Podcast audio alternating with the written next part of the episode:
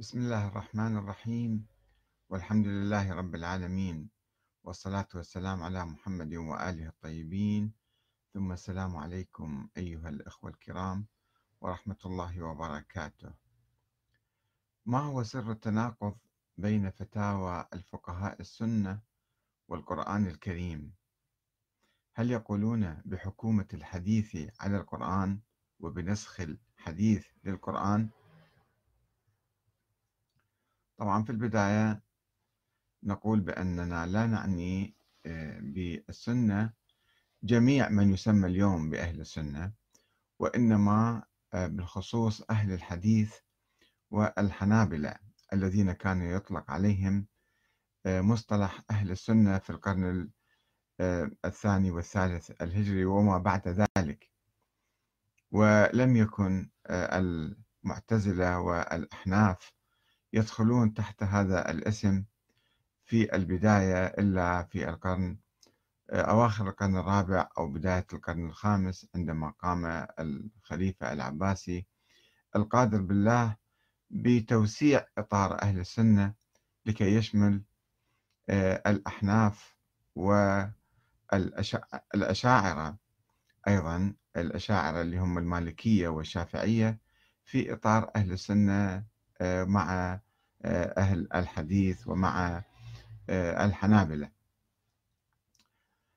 هناك ثلاثة نماذج بارزة وطبعا النماذج كثيرة ولكن أبرزها هذه النماذج. موضوع العدل وحكومة العادل وأيضا موضوع الرجم وأيضا رضاعة الكبير. هذه أبرز الأمثلة وهناك أمثلة عديدة في الحقيقة.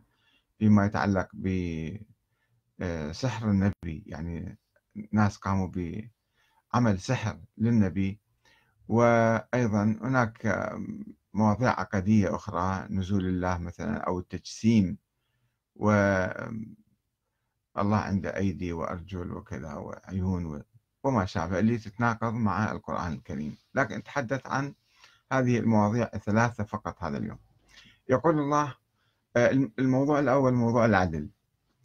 يقول الله عز وجل في كتابه الكريم إن الله يأمركم أن تؤدوا الأمانات إلى أهلها وإذا حكمتم بين الناس أن تحكموا بالعدل. إن الله يعظكم إن الله نعم ما يعظكم به إن الله كان سميعا بصيرا. آية 58 من سورة النساء. ويقول أيضا يا داود إنا جعلناك خليفة في الأرض. فاحكم بين الناس بالحق ولا تتبع الهوى فيضلك عن سبيل الله. إن الذين يضلون عن سبيل الله لهم عذاب شديد بما نسوا يوم الحساب. 26 سورة الصاد.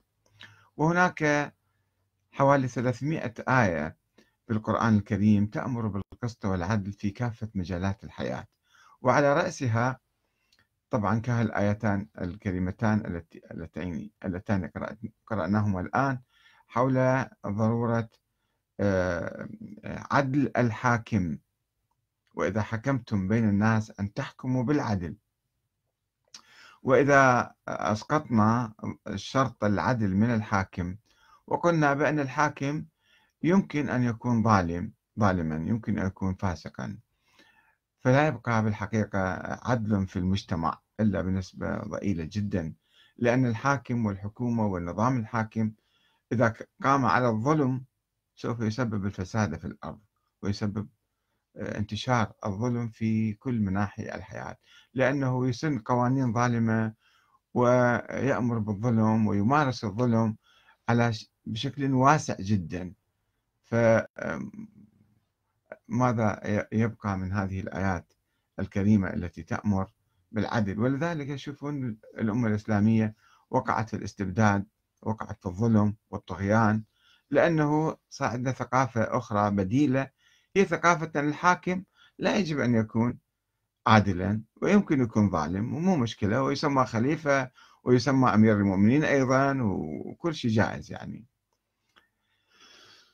في مقابل هاي هذه الآيات القرآنية طبعا هناك نصوص كثيرة أنا ذكرتها في كتابي تطور الفكر السياسي السني نحو خلافة الديمقراطية. أحاديث كثيرة وفتاوى كثيرة. أنا ألخص من ذلك بعض السطور في الحقيقة. يقول الجمهور من أهل السنة من أهل الإثبات وأصحاب الحديث كما يقولون لا ينخلع الإمام بفسقه وظلمه وبغصب الأموال وضرب الأبشار يعني ضرب بشرة الناس وضربهم يجلدهم. وتناول النفوس المحرمة يقتل ناس يعني. وتضييع الحقوق وتعطيل الحدود. ولا يجب الخروج عليه بل يجب وعظه وتخويفه وترك طاعته في شيء مما يدعو إليه من معاصي الله. يعني إذا أمر بالزنا أو شرب الخمر فأنت واجب الطيعة. ولكن بصورة عامة طاعته واجبة. النظام هو حاكم ظالم ونظام ظالم وقائم على الظلم أساسا مع ذلك يجب طاعة هذا الحاكم. واحتجوا في ذلك بأخبار كثيرة متضافرة عن النبي صلى الله عليه وسلم وعن الصحابة في وجوب طاعة الأئمة وإن جاروا واستأثروا بالأموال. وإن وإن حدوث الفسق في الإمام بعد العقد له لا يجب خلعه وإن كان مما لو حدث عند ابتداء العقد لبطل العقد به. بعض الفقهاء يقولون في البداية يجب أن يكون عادل ما يكون فاسق ولكن بعدين إذا صار فاسق وقام يشرب خمر ويزني بالتلفزيون نصف ساعة مثلا كما يقول بعض الوهابيين. فهذا مو مشكلة يعني عادي. خليه يقترف ما يشاء ويزني على التلفزيون. هذا أيضا عادي. هذا ما يقوله آه، النص اللي نقلت لكم إياه الآن. يقول أبو بكر الباقلاني في كتابه التمهيد هذا من علماء القرن الرابع الخامس الهجري صفحة 186 وصفحة 168 فإذا هذا ملخص ملخص وإلا النصوص كثيرة جدا من كتب أهل السنة التي تجيز حكومة الظالم وتمنع من معارضته أو الثورة عليه. والآن تسمعون الفتاوى العجيبة الغريبة دائرة هذه الأيام أيضا. النموذج الثاني رجم الزاني بدل الجلد. أيضا هذا أحد الدكتور أحمد بن عبد الرحمن الرشيد اللي عضو هيئة التدريس بجامعة الإمام محمد بن سعود الإسلامية. آه، يقول هذا الكلام. يقول ذهب كثير من أهل العلم من أهل العلم يعلم علم أهل السنة يعني يقصد إلى جواز أن تكون السنة ناسخة للقرآن الكريم. السنة يعني بها الأحاديث. سواء كانت السنة متواترة أو آحادا. فخبر طائر خبر آحاد هذا أيضا ينسخ القرآن. واستدلوا بأدلة عديدة أهمها وأولاها الوقوع. حدث هذا في التاريخ في الفقه يعني. وهو أقوى أدلة الجواز عموما. الوقوع. ومن أمثلة نسخ السنة المتواترة للقرآن الكريم ما تقدم ذكره وهو نسخ عقوبة الزنا الواردة في القرآن الكريم. نسخها بقوله عليه الصلاة والسلام خذوا عني خذوا عني خذوا عني فقد جعل الله لهن سبيلا. البكر بالبكر جلد آه، ماء ونفي سنة. القرآن ما في نفي ولكن الحديث يقول نفي. والثيب بالثيب إذا واحد متزوج يعني أو مو باكر جلد مئة أو الرجم. النبي قال رجم بالقرآن ما في رجم بس الحديث يقول رجم فإذا هذا الحديث ينسخ الجلد مال القرآن أو يعني على التخيير. آه النموذج الثالث رضاعة الكبير من أشهر الفتاوى العجيبة الغريبة. يقول تعالى والوالدات يرضعن أولادهن حولين كاملين سنتين فقط يعني. لمن أراد أن يتم الرضاعة إذا يريد يفطم أيضا قبل يمكن أيضا المرأة تفطم ابنها. آه آية 233 سورة البقرة. ويقول تعالى أيضا قل للمؤمنين يغضوا من أبصارهم ويحفظوا فروجهم. ذلك أزكى لهم إن الله خبير بما يصنعون. سورة النور آية 30 يغضوا من أبصارهم يعني لا ينظروا للنساء الأجنبيات ويركزوا عليهن. ومع ذلك يجيك حديث يقول لك مو بس حتى اللمس والرضاعة من ثدي المرأة. روى مسلم حديث سالم مولى أبي حذيفة ونصه. عن عائشة أن سالما مولى أبي حذيفة. مولاه يعني مو ابنة متبنية أو شيء من القبيل. أو عبد كان له آه، كان مع أبي حذيفة وأهله في بيتهم. كان صغير. آه، فأتت هذه أم سالم أم يعني حذيفة فأتت يعني تعني ابنة سهيل النبي صلى الله عليه وسلم فقالت إن سالما قد بلغ ما يبلغ الرجال وعقل ما عقلوا. صار يعني بالغ. وأنه يدخل علينا وأني أظن أن في نفس أبي حذيفة من ذلك شيئا. زوجها ما مرتاح لهذا الشاب يدخل عليها ويروح ويطلع يجي. فقال لها النبي صلى الله عليه وسلم أرضعيه تحرمي عليه. أرضعيه. ويذهب الذي في نفس أبي حذيفة. فهي هذا حديث مختصر هنا حديث في روايات أخرى. قالت له هذا عنده شوارب يعني كبير. قال مو مشكلة معلش. فرجعت فقالت إني قد أرضعته فذهب الذي في نفس أبي حذيفة. بعد ما قام يستحي ولا يخجل ولا يغار على مرته اجى رضع من ثديها وهو رجل كبير بالغ عنده شوارب وهذا قال له مو مشكلة عادي. بعد ما ما قام يغار صار صار طبيعي يعني. رواه مسلم في صحيحه صفحة حديث رقم 1453 وبناء على هذا الحديث أصدر الدكتور عزت عطية رئيس قسم الحديث بكلية أصول الدين بجامعة القاهرة بتاريخ 16 5 2007 قبل حوالي 10 سنوات. فتوى بجواز إرضاع المرأة المسلمة لزميلها في العمل كحل للخلوة المحرمة بينهما. هم كل واحد قاعد على صفحة وهي متحجبة مثلا وكذا فلا خلي ترضعه وشيل الحجاب ويصير عادي يعيشون مع بعض.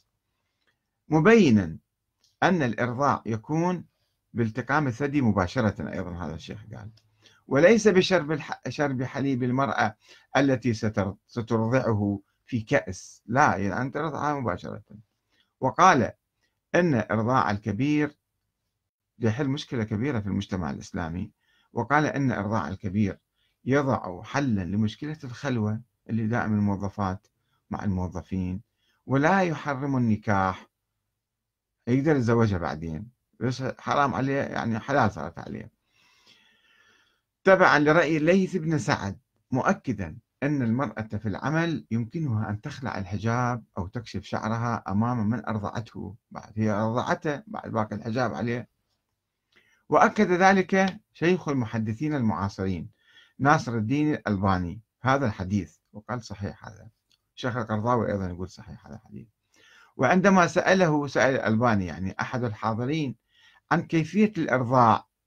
هل يكون مباشرة من الثدي أم تضع المرأة قطرات من لبنها في كوب ويشربه الرجل؟ اتقاء للفتنة ومن كشف عورة المرأة أمام رجل غريب. مو بس كشف عورة لا وإنما يعني ممارسة جنسية راح تصير هذه. أجاب الشيخ الألباني بأن الرضاع لا يكون رضاعا. إلا مباشرة من الثدي حتى يسموه رضاع وإلا ذاك يسموه شرب حليب ما يسموه رضاع وبرر ذلك قائلا كلنا نعلم أن الحلمة سوداء داكنة لا شهوة فيها ما أعرف كيف يقول الكلام. من تجاربه الخاصة أو مسوي استفتاء أو مسوي استقراء عام عند عامة الناس أن الحلمة تكون كذا وتكون كذا وما فيها شهوة. من يقول لك ما فيها شهوة؟ كل الشهوة في الحلمة. وإذا كان بعض أهل السنة يقول بأن حديث سالم خاص بعض العلماء يقول هذا حديث خاص بسالم فقط. أو أن الرضاع يكون بواسطة الإناء أو الكوب أو الكأس. إلا أنهم عامة أهل السنة يصححون الحديث ولا يشككون فيه وهذا حديث صحيح. طيب هذا يتناقض مع القرآن حتى آه، تأسس لمبدأ أن القرآن يعني أن أن السنة أو الحديث يناقض القرآن. راح نوقع في مشكلة أزمة حقيقة. هذا ثلاث نماذج. والسؤال الآن لماذا يقع أهل السنة بهذا التناقض مع الصريح مع القرآن الكريم؟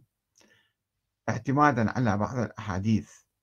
ولماذا يصححون تلك الأحاديث المتناقضة أو المناقضة للقرآن؟ الجواب نجده فيما يقول هؤلاء المحدثون والفقهاء والمفتون من أهل السنة.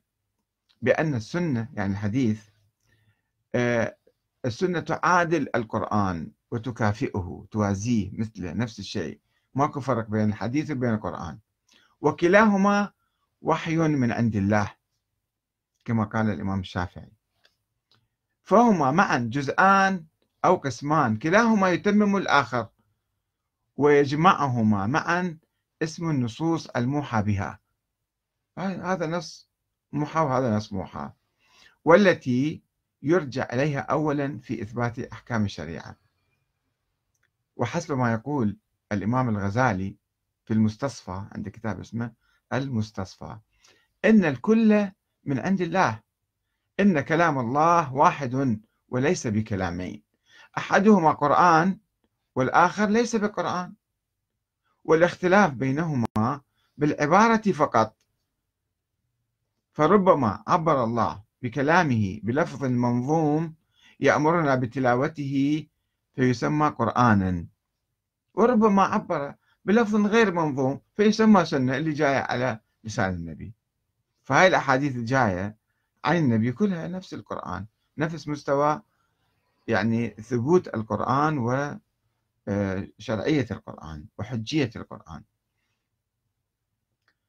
والكل مسموع من الله وأن الناسخ هو الله في كل حال. فإذا أجى حديث ونسخ القرآن حتى حديث آحاد فهذا مثل ما آية تنسخ آية أخرى حديث ينسخ القرآن. فالحديث ينسخ القرآن.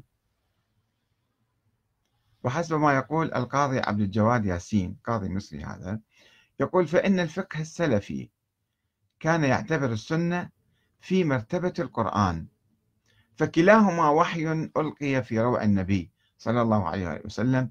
ومن ثم فإذا حدث تعارض ظاهري بين نص سني ونص قرآني وجب أن تجري عليه القواعد التي يتم بها رفع يتم بها رفع التعارض بين نصين قرآنيين إذا شفنا آيتين متناقضتين متناقضتين مثلا بالظاهر يعني شو نسوي إحنا؟ إما هاي ناسخة إما هاي مقيدة إما هاي مخصصة إما هذه كذا ونفس هاي عمليات الترجيح نجريها على الحديث والقرآن فاحنا نقوم نخصص القرآن بالسنة. حيث لا فرق بين هذين الضربين من التعارض. ومن بين هذه القواعد تخصيص العام أو تقييد المطلق أو حمل الخاص على العام أو حمل المطلق على المقيد. وإن وأن أخبار الآحاد تملك صلاحية تخصيص العام الوارد في القرآن. آية عامة. الحديث يجي يخصص الآية يعني هو نسخ جزئي يسمى هذا. لأن دلالة العام في القرآن ظنية. الدلالة العام ما متأكدين مقصود يعني كل العموم الوارد في القرآن أو لا ظنية هاي الدلالة فنخصصها بالحديث. وليست قطعية في دخول أفراد العام جميعا في معنى العموم. وبالتالي فإن أخبار الآحاد يمكن أن تخصص عموم القرآن. من منطلق أن الظني يملك صلاحية تخصيص الظني واثنين ظنيان. القرآن ظني والسنة ظنية مثلا فواحد يخصص المفهوم العام يعني مفهوم العموم. كما يقول هذا القاضي عبد الجواد ياسين في كتابه السلطة في الإسلام صفحة 209 و 211 وبلغ التطرف لدى بعض أهل الحديث شأوا بعيدا. بوضعهم أخبار الآحاد في منزلة أعلى من القرآن الكريم وذلك بقولهم إن السنة حاكمة على القرآن وأنها أو إنها تخصص عموم القرآن. ولو كانت أخبار آحاد خبر آحاد طاير الواحد يروي هذا هو يخصص القرآن. في حين لا يعارض القرآن الأحاديث ولا يخصصها القرآن ما عنده هكذا قدرة حتى يخصص الأحاديث. ولذلك رفض الإمام أبو بكر الآجري معارضة الأحاديث بالقرآن. قال هاي شغلة بطلوها لا سووها ما يجوز. تعارضون يعني تقارنون أو تشوفون القرآن شنو يقول القرآن عن هذا الحديث عن هذا الموضوع؟ لا أصلا لا تقربوا من القرآن. وأنكر ذلك وحذر منه أشد التحذير واعتبر من يقول به خارجا عن ملة الإسلام وداخلا في ملة الملحدين. حصل ملحد اللي يجي يقيم الأحاديث بالقرآن يعرضها على القرآن هذا راح يكفر بعد شوية. ووضع بابا خاصا في كتابه الشريعة. هو باب في التحذير من طوائف تعارض سنن النبي صلى الله عليه وسلم بكتاب الله. كما يجيبوا لهم حديث يقول لا بالقرآن يقول كذا ضد الحديث هذا. يقول لا. أنتم إيش هذول ناس منحرفين يسوون هالشكل. لازم تأخذون بالحديث واتركوا القرآن.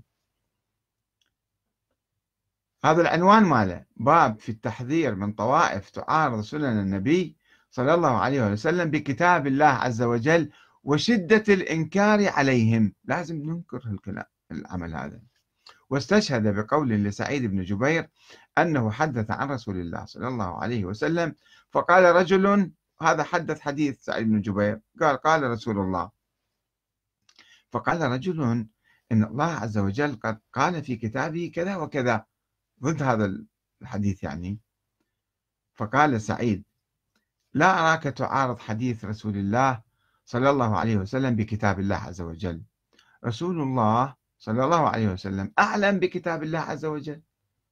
فأنت شو خصك بعد؟ هذا حديث جاك. عن النبي أخذ به الحديث حتى لو كان ضد القرآن حتى كان يعارض القرآن. القرآن يعارض هذا الحديث. ما أدري هذا الحديث منسوب لسعيد بن جبير صحيح أو لا. ربما أيضا هذا كذب منسوب إلى سعيد بن جبير. ولكن المضمون أنه دير بالك لا يكون تروح ترجع للقرآن تسوي مرجع لك القرآن ما صار المرجع الأول. المرجع الأول هي الأحاديث والسنة. هذا الآجري يذكر ذلك في كتابه الشريعة صفحة 51 و46 و54 ثلاث مواضع. واشتهر عن يحيى بن كثير من أئمة المحدثين أئمة السنة قوله أو قوله السنة قاضية على الكتاب وليس الكتاب قاض على السنة. السنة هي تيجي تحكم وتخصص وتنسخ وتعمم وتقيد وكذا. حاكمة على القرآن. وقال الإمام البربهاري هذا أحد أئمة السنة في القرن الرابع الهجري إن القرآن إلى السنة أحوج من السنة إلى القرآن. القرآن في غموض السنة تفسر القرآن وتشرحه وتوضحه وأيضا تحكم عليه. وقال وقد أكد المحدث المعاصر ناصر الدين الألباني مقولة السنة حاكمة على كتاب الله. قال إيه هذه مقولة صحيحة. وهذا الألباني كما تعرفون يعتبر من شيوخ من أكبر شيوخ الحديث يعني في الوقت الحالي. وقال الألباني يجب اعتبار الكتاب والسنة مصدرا واحدا لا فصل بينهما أبدا. نفس الشيء نفس المستوى نفس الموضوع ما في فرق. هذا الألباني في كتاب منزلة السنة في الإسلام صفحة 21 إلى 22 وقد سئل الدكتور محمد راتب النابلسي إذا تعارض حديث صحيح في صحيح البخاري مثلا مع العقل أو العرف أو غير ذلك فهل يجوز رد الحديث أم ما العمل حينئذ؟ وهذا السائل يجيب له أمثلة. على ذلك حديث الذبابة. إذا وقعت الذبابة في طعام أحد أو إنائه أو شرابه فاغمسها وطلع عوذبه واشرب الباقي. وحديث رضاع إرضاع الكبير وحديث سحر النبي صلى الله عليه وسلم. شنو رأيك؟ هذا شلون النبي يصير مسحور؟ يجي واحد يصحى بعدين يتكلم بما لا يعي. فقال إذا ثبتت صحة الحديث وأحاديث البخاري ومسلم مما ثبتت صحته بلا شك. خلاص هذا بدون نقاش. البخاري ومسلم مثل القرآن. إذا ثبت الحديث في البخاري في البخاري ومسلم صار النص جزءا من الوحي المنزل من فوق سبع سماوات. بعد الشك فيه أنت ما يجوز لك الشك فيه أو تتردد أو كذا. خلص هذا صار مثل القرآن يعني. فهل يقدم عليه شيء من أمر الأرض؟ عقلك وعلمك وعرفك وكذا. ما يصير أيضا أنت تأخذ الأحاديث وتنظر فيها وتقول هذا مثل خلاف العقل خلاف العلم. لا خلاص. طبعا أمثلة كثيرة ما أريد أن أدخل ما أطول عليكم.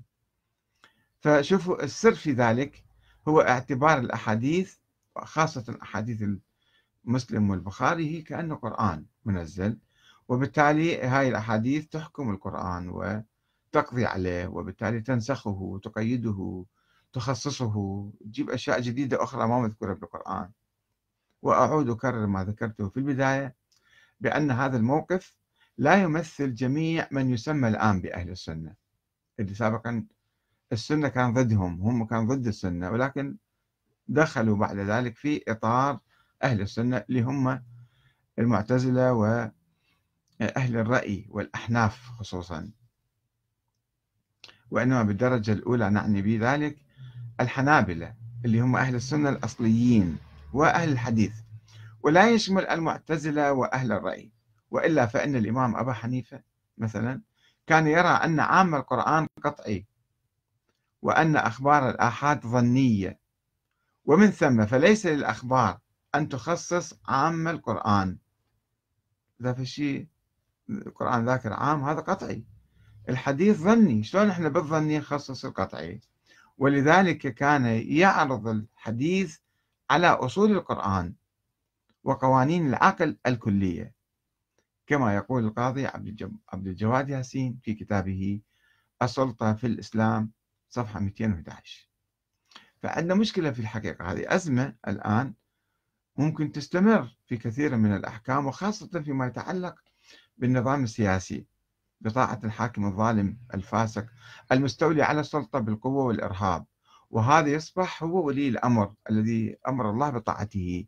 فيجب أن نطيعه طاعة مطلقة ولا نعارضه ولا بكلمة ولا حتى ندعو عليه ولا كذا. هذا يصبح هو كأنه هو معصوم الحاكم وممثل الله في الأرض. الله أمر بطاعته بعد. خلاص ما في نقاش.